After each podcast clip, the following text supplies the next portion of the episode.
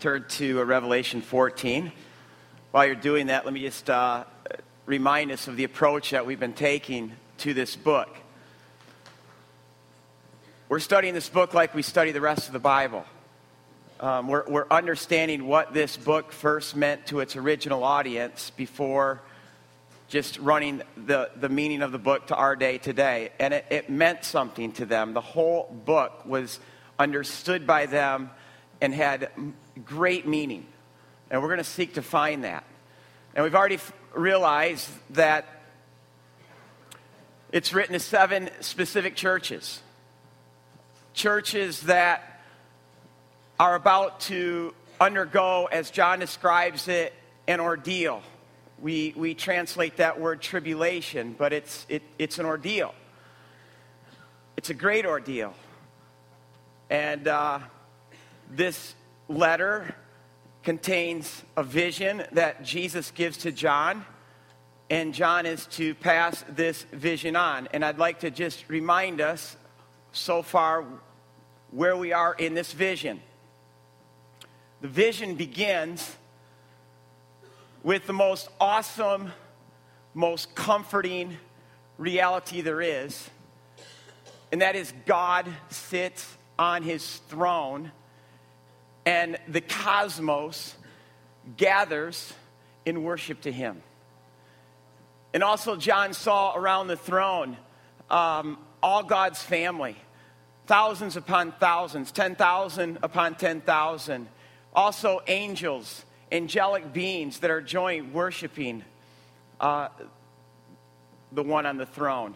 Then the vision zooms in on, on what's in the Lord's hands a scroll. And John weeps because no one can open the scroll. And he should weep because the scroll needs to be opened, because the scroll represents the grand purposes of God that must be accomplished in this world of God redeeming, God judging, God making the world right.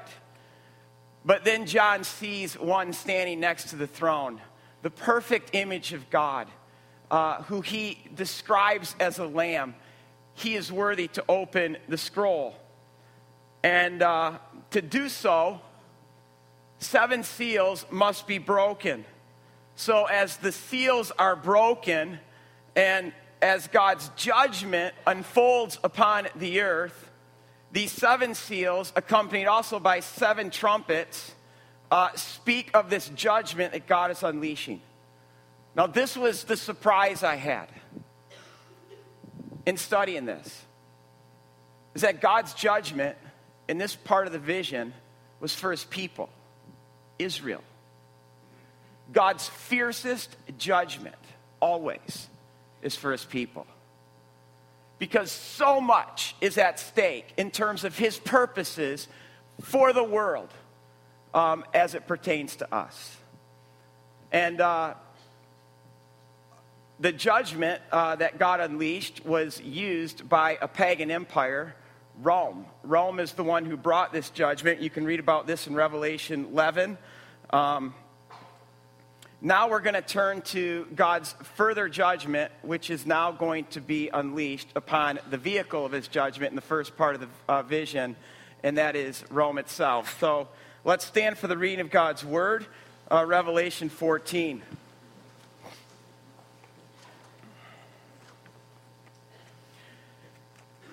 And then I looked, and there before me was the Lamb standing on Mount Zion, and with him 144,000 who had his name and his father's name written on their foreheads. And I heard a sound from heaven like the roar of rushing waters, like the loud peal of thunder. The sound I heard was like that of harpists playing their harps.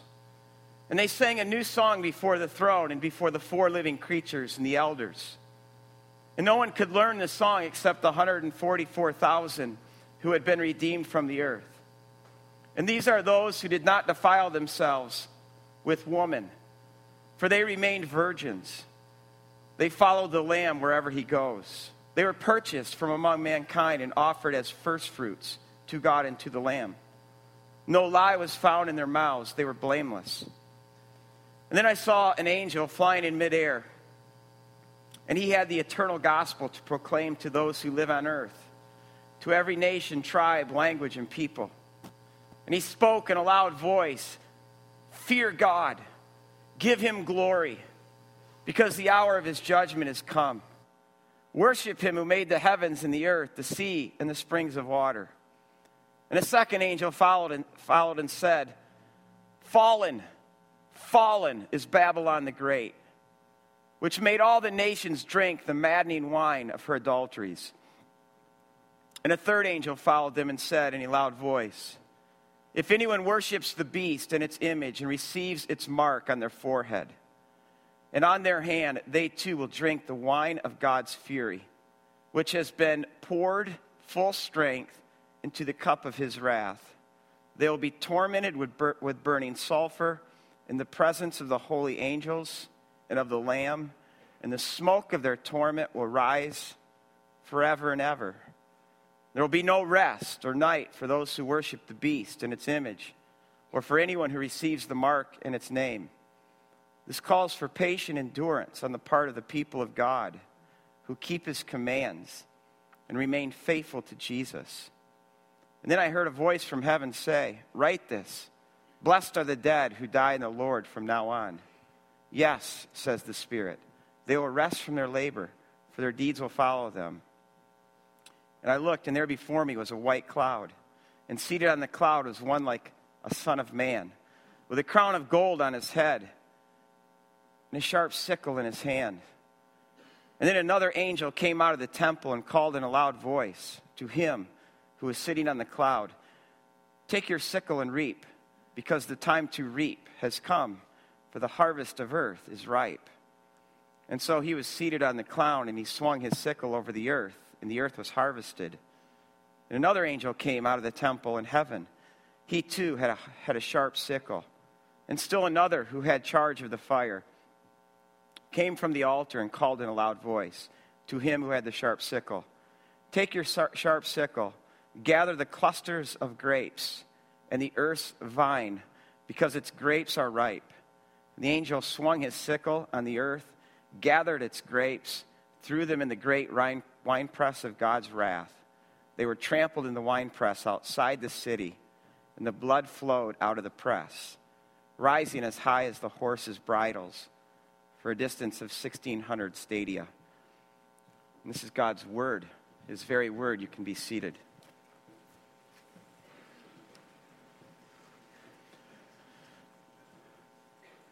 I mean, I'm going to state the obvious. That is a very, very sobering text.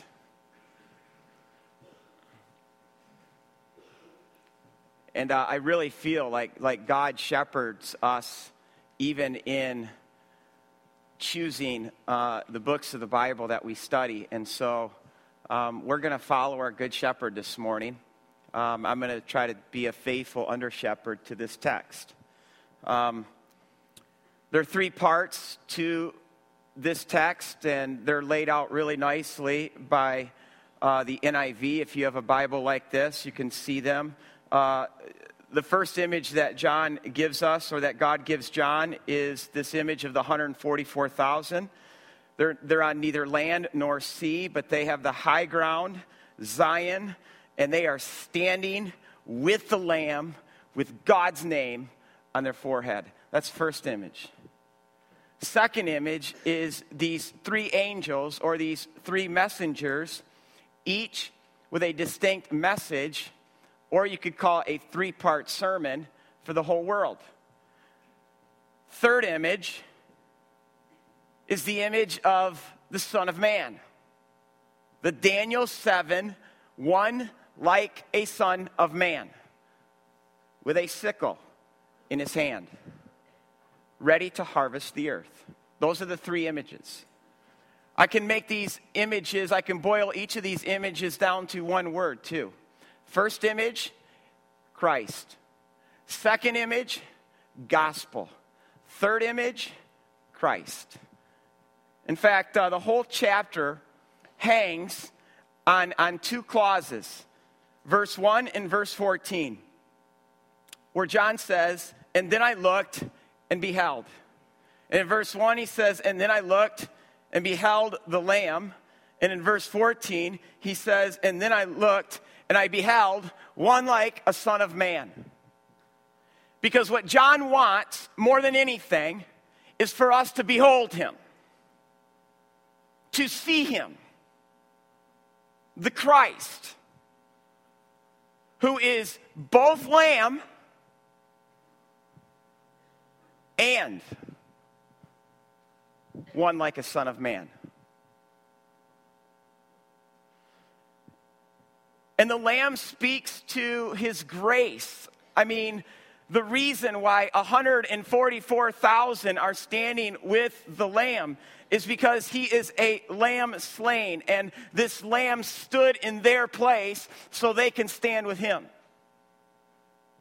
The Son of Man, that, that, that other image of him, uh, really speaks of his justice. And borrowing from Daniel 7, this is the one who's going to come to the earth and execute God's judgment. And then, sandwiched between these two images of Christ, you have the gospel. The gospel. And the gospel is not just that God saves. One of the first usage of gospel in the Bible is Isaiah 52, where it says, How beautiful are the feet of him who brings good news, who announces gospel, who proclaims peace, who tells the world, Our God reigns. That's the gospel. Is that God reigns? That the kingdom of this world will become the kingdom of the Lord and of his Christ. And the way he's going to reign is as lamb, but also as a fierce lion. Maybe this is just my opinion right now, but I just sometimes feel that Christians today, we, we, we love this idea of Christ being our lamb. It, it, it, it's so awesome. It is the reason why we can be in Christ, why we can stand with Him. Uh, but we are uncomfortable with this one like a son of man or this, this, this lion side of Christ. We want the grace, but are we willing to look at the justice side?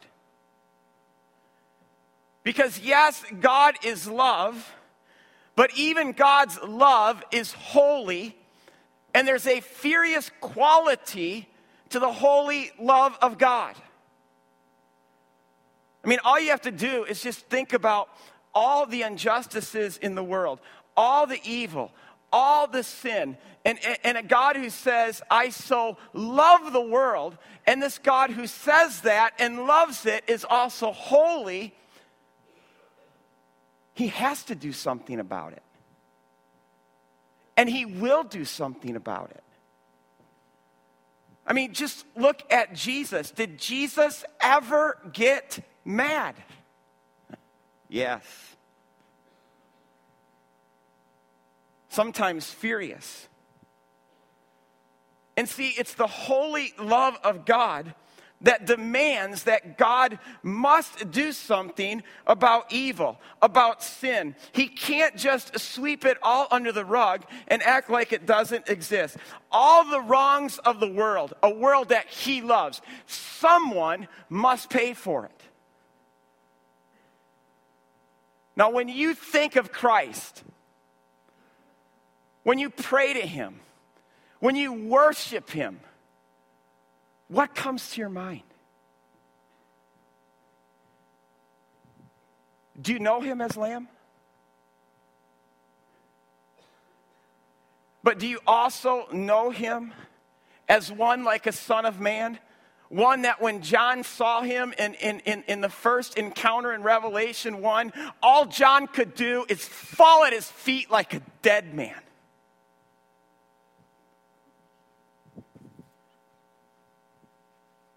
One like a son of man. I love that.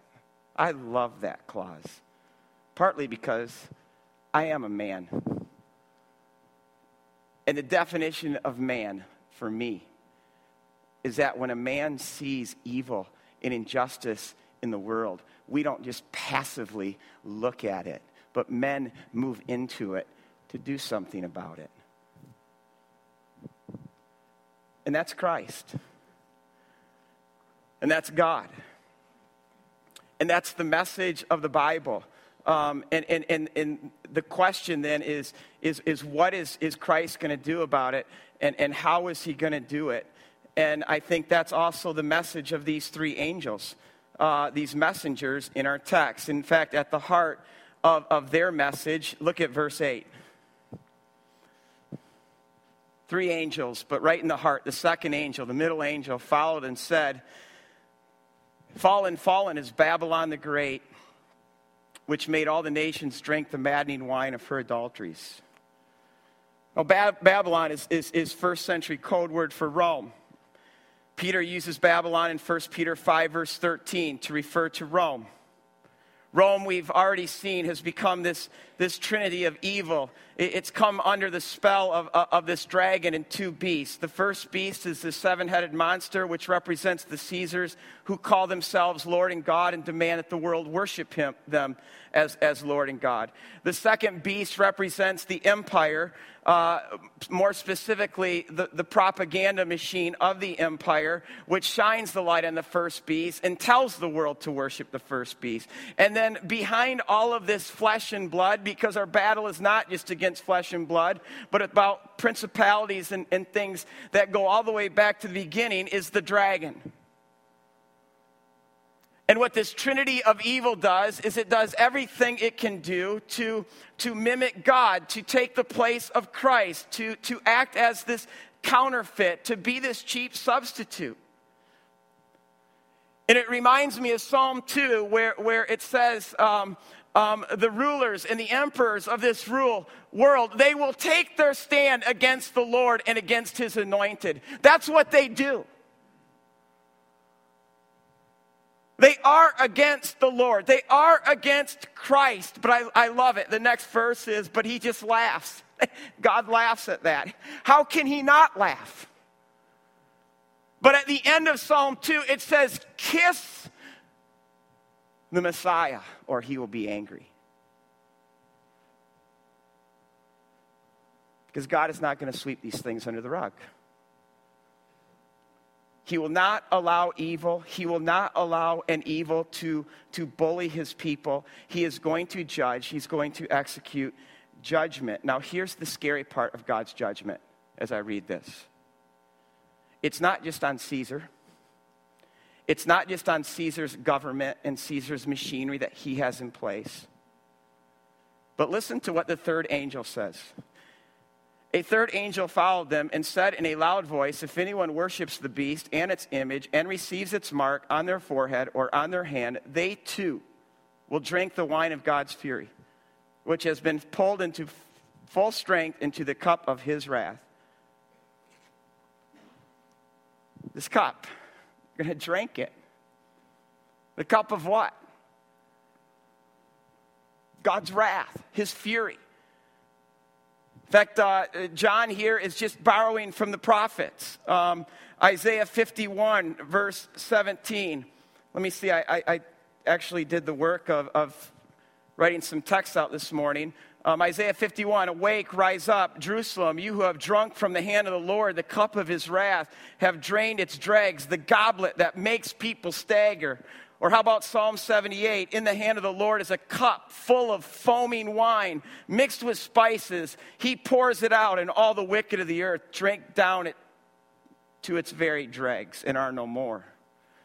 Or Jeremiah, this is what the Lord, the God of Israel, said to me Take from my hand this cup filled with the wine of my wrath, and make all the nations to, to whom I send you to drink it. And when they drink it, they will stagger and go mad because of the sword that I will send among them.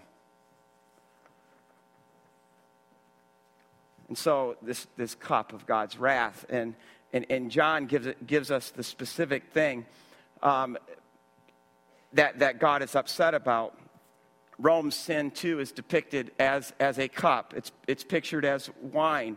It's verse 8, the maddening wine uh, that Rome offered the world was that of, in the Greek, porneia. where we get the word porn.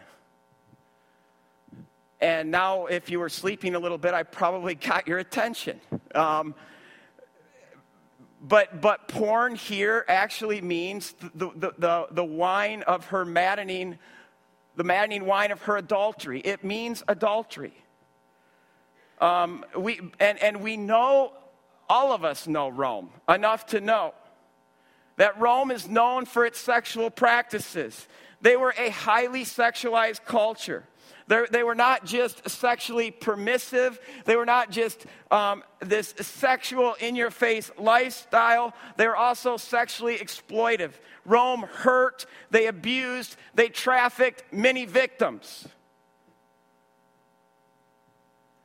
But here's one thing that I want us to know John is using this language of, of, of porneia, uh, of adultery, to speak about something even more than just sexual sin. Because, like a prophet, John is speaking like the prophets in the Old Testament who use the image of prostitution and lying down as a whore to describe Israel's sin of idolatry. Isaiah does this. Jeremiah does it. Ezekiel does it. In fact, in Ezekiel 16, um, Ezekiel tells Israel her whole story in one chapter. He, he says, You are like this abandoned uh, orphan left in a field to die. And, and God came and I picked you up. I held you. I brought you in. I cared for you. I nurtured you. I grew you up. And you became a beautiful woman. And when you were old enough for love, I betrothed you, I became your husband. And then Ezekiel says, and, and, and, and God says, I made you a queen, the most beautiful queen in the whole world. But look what he says next. And the prophets could be uh, very graphic. He says, But you trusted in your beauty. You used your fame to become a whore, a prostitute. You lavished your favors on anyone who passed by, and your beauty became his. You took some of your garments to make gaudy high places where you carried on your prostitution. And you went to him, and he possessed your beauty. You took your embroidered clothes that I gave you, and you offered my oil and incense before them. Also, the food I provided you, the flour, the olive oil, the honey I gave you to eat, you offered as fragrant incense before them. This is what happened, declares the Lord. And, and, and then the prophet gets just ever so just descriptive. He, he says, At every street corner, you built your lofty shrines and you degraded your beauty, spreading your legs with increasing promiscuity to anyone who passed by. And then God said, I am filled with fury against you, declares the sovereign Lord. When did you do these things, acting like a brazen whore, prostitute? And really, what, what, what the prophet here is, is, is describing is sexual addiction.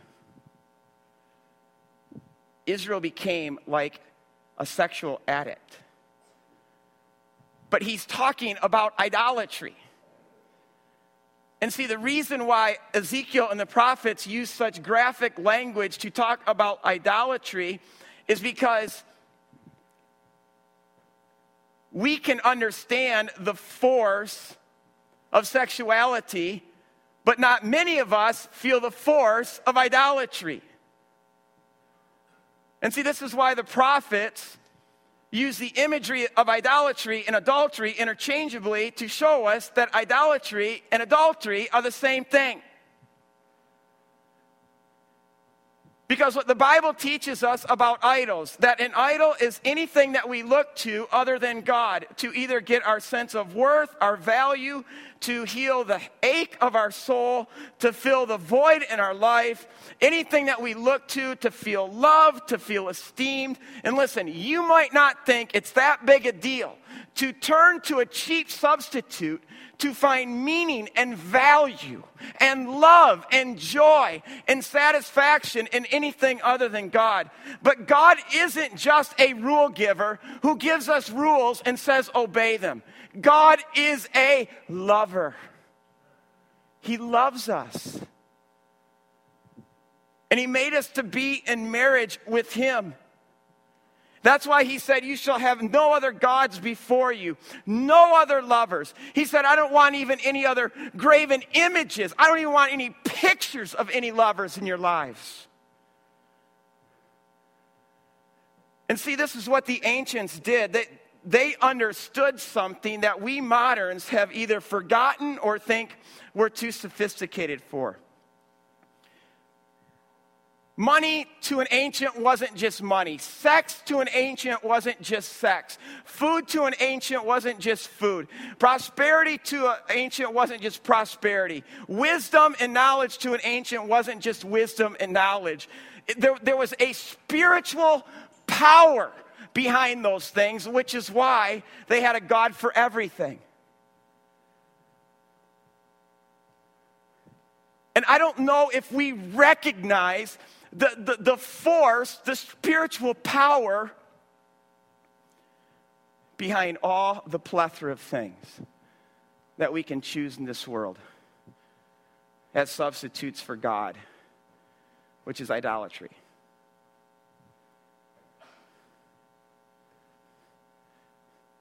And see, the Bible tells us that anything that becomes a substitute for God, whether it be our job, possessions, money, sex, food, a relationship. The Bible calls that another lover. It's something we're in bed with. I mean, James does the same thing in James when he's talking about how sin works on our heart. James says, But each person is tempted when they're dragged away by their own evil desire and enticed.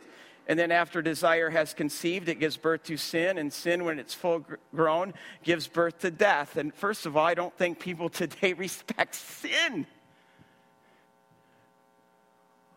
Or the power of how sin can, can work on our hearts to produce all these idols. In fact, uh, James says uh, when a person is tempted and dragged away by their own evil desire, that's lust. And he says, and then when they're enticed, that's seduced. See, when something comes into our life due to our lust, it seduces us, and that seduction, so quickly, says James, becomes a fatal attraction. And I'm going to tell you this morning, not too many people are going to make a big deal about anyone who's in bed with their job or who's in bed with a sport or who's in bed with um, uh, their status or, or, or having successful kids. But if you are in bed with a whore, that's not going to be looked too favorably upon. But what the Bible wants us to say, wants us to know is that all idolatry is adultery, and this is the cup that Rome offered the world. A whole plethora of substitutes from prosperity to success to health, entertainment, all forms of pleasure, comfort, the good life. That's what Rome offered. But to participate, to indulge, you had to pay homage. You had to offer your life. You had to sell your soul. You had to worship the beast.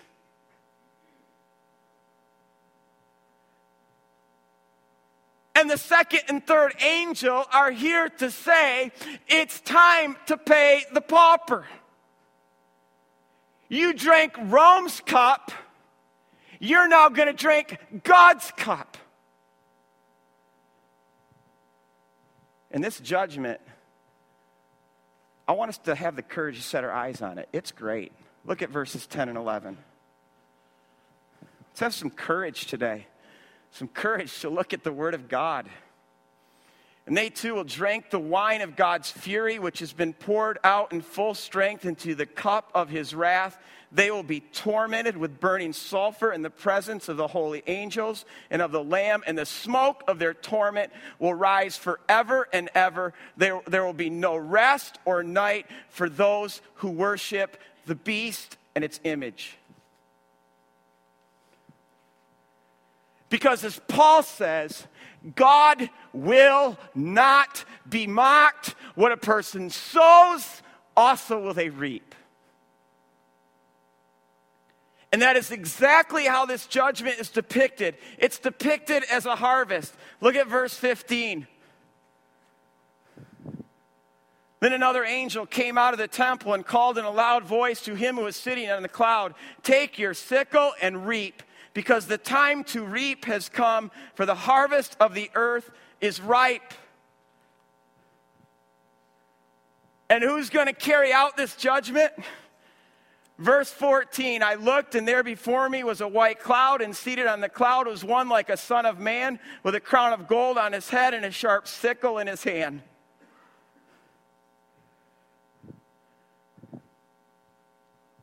Do you have that picture of Christ? One like a son of man, with a sickle in his hand, ready to harvest the earth. God will not be mocked whatever a person sows, also will they reap. Next week, we're going to look further into this judgment. And I'm going to just tell you right now, it's a, it's a judgment that's, that's, that's greater than just a past judgment on Rome. Yes, God has judged, God is judging, God will judge, and there will be a future final judgment. But for now, I want to look at the good news. The first angel proclaiming to the world. And then I saw an angel flying in midair. Verse 6 And he had the eternal gospel to proclaim to those who live on earth, to every nation, tribe, language, and people. And he said in a loud voice, Fear God, give him glory because the hour of his judgment has come. Worship him who made the heavens, the earth, the sea, the springs, and the water. Wow, is that good news?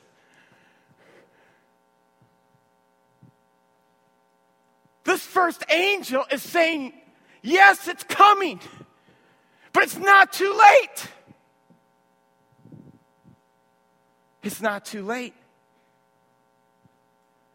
We don't have to worship the beast. We don't have to be in bed with other lovers. We don't have to hitch our heart to Rome and, and, go down with Rome as Rome goes down. We can actually hitch our hearts to Christ and, and, and stand on the high ground with Him on Zion with His name on our foreheads. So, anyone who thinks this text is gloom and doom doesn't see the gospel. There's massive good news in, in this text. There are 144,000 who stand with Christ in the heavenlies, who are spared the cup of God's wrath. Now the question becomes who are the 144,000? Well, we use numbers strictly as quantities, but the, the, the, Jewish people like to also use them symbolically. Uh, 12 to them is the number of a complete family. Jacob had 12 sons. There are 12 tribes. Jesus had 12 disciples. That is a picture of a perfect family. 10 is also another number for completion. You have 10 generations from Adam to Noah, and then 10, 10 generations from Noah to Abraham. You have 10 plagues. You have 10 commandments. You have 10 men required for, for a synagogue to actually be a synagogue. So, what you have here is you have 12 squared and you have 10 times 10 times 10. This is John's way of saying the people gathered around the throne who have God's name on their forehead, it's God's complete family.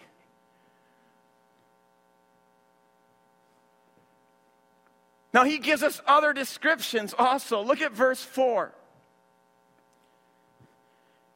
It that they did not defile themselves with women. And again, John is, is, thinking because later he's going to talk about Rome as this, as this female, as this great prostitute, this whore. So, this is not just about sexual purity, but it obviously includes sexual purity, but it's people who didn't get in bed with Rome. They didn't sell out to Rome. They, they, they didn't sell their souls to Rome. They didn't drink the cup that Rome offered. They didn't indulge. Yes, they lived in Rome, but they didn't become of Rome. And see, this has always been God's calling on his people. And I want us to hear this this morning. My own heart just needed this this week. God has called us to be set apart, to be holy as He is holy, to be distinct, to be utterly distinct, and to stand out from our world. Not in obnoxious ways, but in life giving ways. And see, this has always been the, the calling on God's people. So, so we too live in, in Babylon. We, we live in Rome. We, we live in what the Bible sometimes calls the world. The question then is who shapes who? Are we shaping our world or is our world shaping us? Who's influencing who? Is our world becoming like us as we become like Christ, or are we becoming like the world as it degenerates into the dragon, into the beast? That is a very important question for the church. That is a very important question for every one of us to ask. What John tells us about the 144,000 is that they remain faithful to God. Verse 4, it says, They follow the Lamb wherever he goes, even unto death.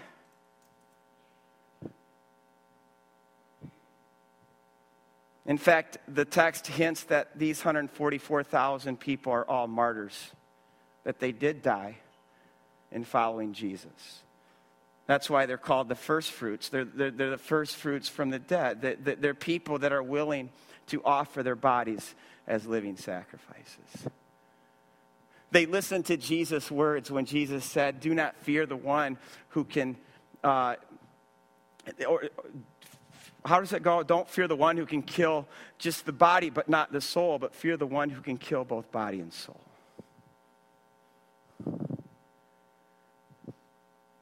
Verse 5 says they kept their integrity.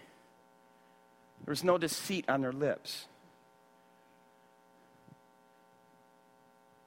Their lives were not full of lies and deceit. The outside matched the inside, the inside of their life matched the outside. And I think the, the, the biggest description of all is, is in verse 1 is, is the mark that they have. They don't wear the mark of the beast, but they have the mark of God on their foreheads. They're marked. They're marked by God. And God likes to do this. God likes to put his mark on his people, going all the way back to the be- beginning um, without being crass. He said, Abraham, I, I, want you and, and your people to be, all the males to be circumcised. I want to mark myself right there on that part of your body to say, You belong to me. He said, I want you to mark yourself with tassels. I want you to wear tassels. I don't care what day of the week it is. I don't care what you're doing. You're going to wear tassels. He also said, I, I, I, want Torah. I want Torah to be wrapped around your hands and around your arms. I want it to, to be placed on your forehead. I want you to be marked by my word.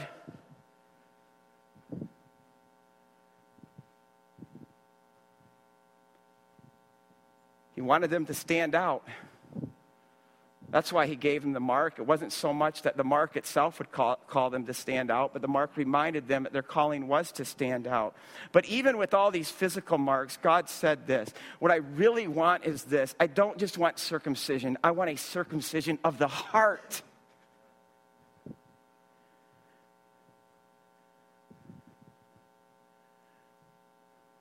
Do you bear the mark of God today? Has He marked you? Do you belong to Him? Are we distinctive? Are we set apart? I'm telling you, if we could see the 144,000 in light of their world, we would say they are stunningly beautiful. Their lives are beautiful. But before we make this about them or make this all about us, let's end with this question Why are they beautiful?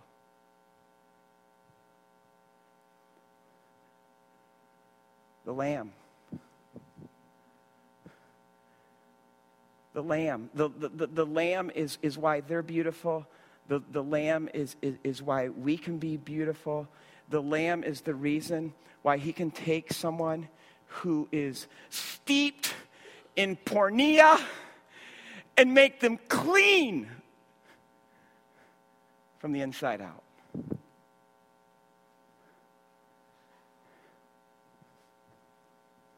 It's his blood. It's the blood of the Lamb that washes us and cleanses us. It's why we're beautiful. It's why, it's why verse 4, he, he purchased us. He, he, he, he did it. It's, it. It's not what we do, it's what he did, and then trusting that. In fact, the most beautiful thing is this, is that, you guys, we are spared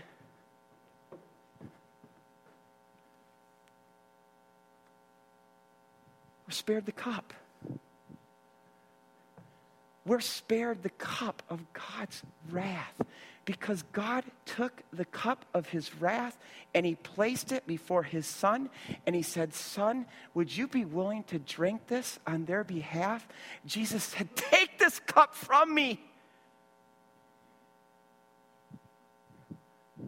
But then he said, Not my will, but your will be done.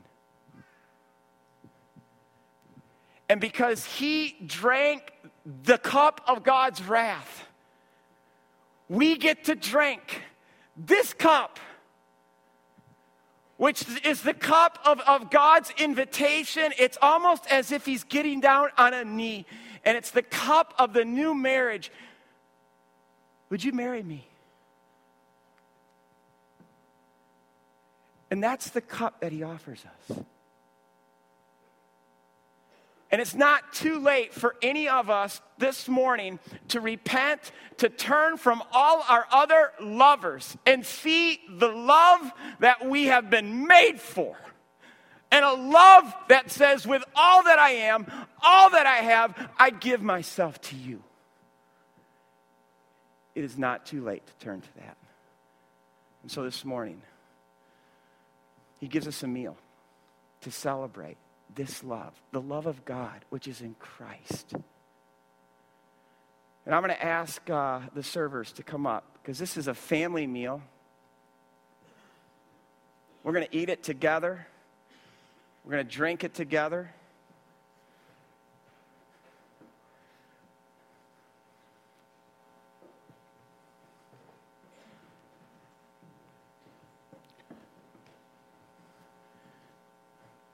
As it's passed out, let's just also enter a time of silence. And this is a time for us to reflect, to repent, to turn from idols, from other lovers in our life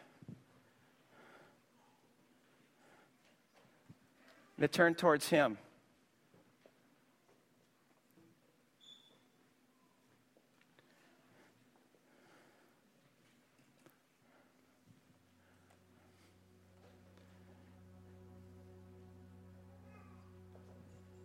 And as we remember, because that's what this is a call to do, is to remember the love of God that's in Christ, that's offered to us. Jesus also said this.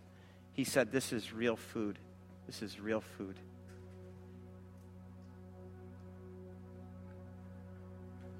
And when we drink the cup, when we eat the bread,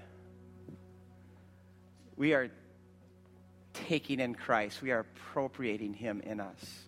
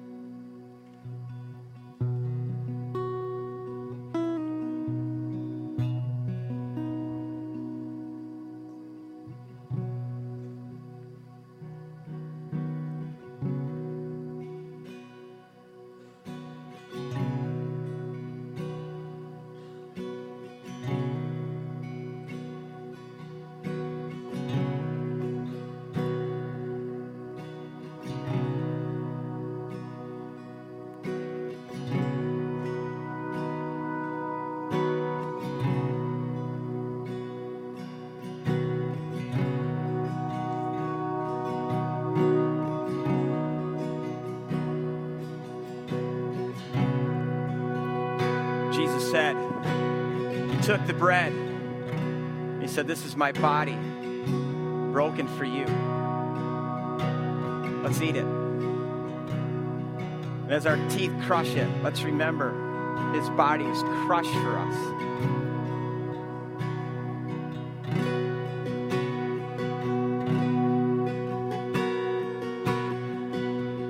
And Jesus took the cup He said, This is the cup of the new marriage. Marry me? With all that I am, all that I have, I give myself to you.